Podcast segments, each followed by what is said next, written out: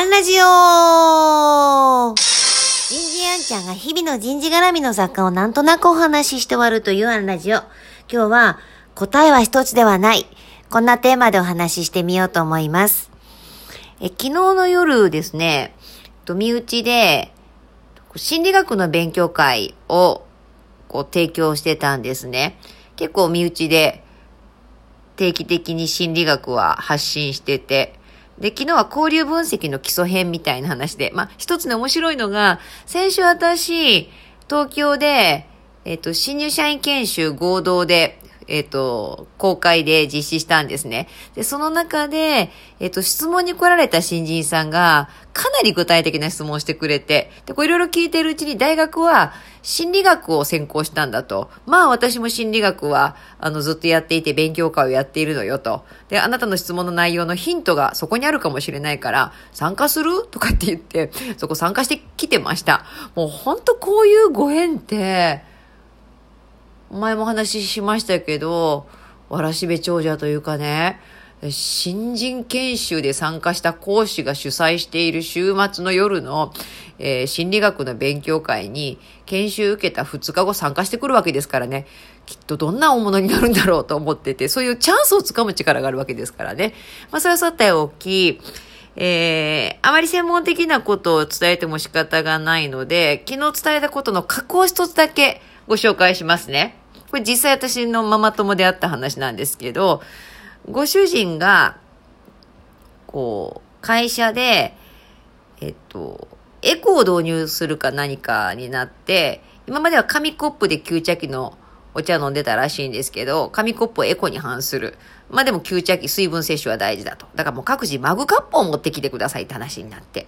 で、ご主人結構、あの、水分摂取される方だったので、家帰って奥さんに、奥さんがママともね、こういう理由でコップがいると、えー、会社に持っていけるコップを買ってくれとおっしゃった。えー、奥さん最初、ひゃくえんショップで買おうかなと、家にあるのかなんかメラミンコップとかでなんか、今一つらしいと。でもまあ一応管理職だしかわいそうかなと思って、えー、梅田に出たついでに、阪急百貨店さんの上の方に行って、えー、ちょっとこじゃれたね、私も現物見ましたけど、グラデーションの効いたね、黒い、えー、黒の色が好きなご主人なので、買って帰った。で、買ってきたよとご主人に渡したら、ご主人はこう返したそうです。なんや、このコップ、使い勝手悪そうやなーって。さあ、あなたがこの奥様の立場だったとしたら、ちょっと夫婦の関係性わかんないんでね、一概に言えないですけど、そんなご主人のコミュニケーション、えー、刺激に対してどんな反応、レスポンス、コミュニケーションを返しますか？えー、私のママ友はこう返したそうです。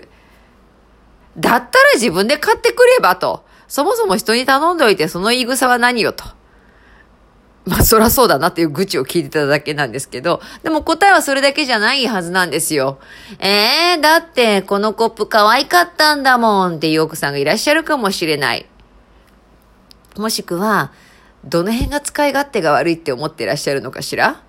もう問題解決の一歩ですね。まあこれはこれでちょっと嫌というか、正論すぎてボロになってますけれども。もしくは、じゃあ交換してくるわって奥さんがいらっしゃるかもしれない。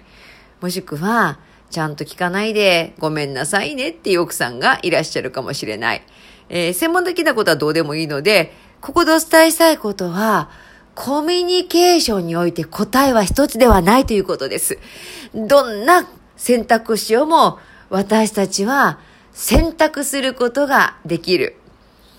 いろんな選択肢、オプションがあることを知ること。昨日はこんなテーマだったんですけど、こんな事例だったんですけど、でもね、実際私もそのコップ見たからわかります。どんなコップだったと思います？あの、底辺、底がね、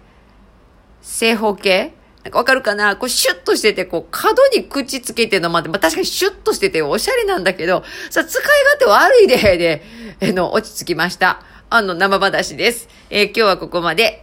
次回もお楽しみに。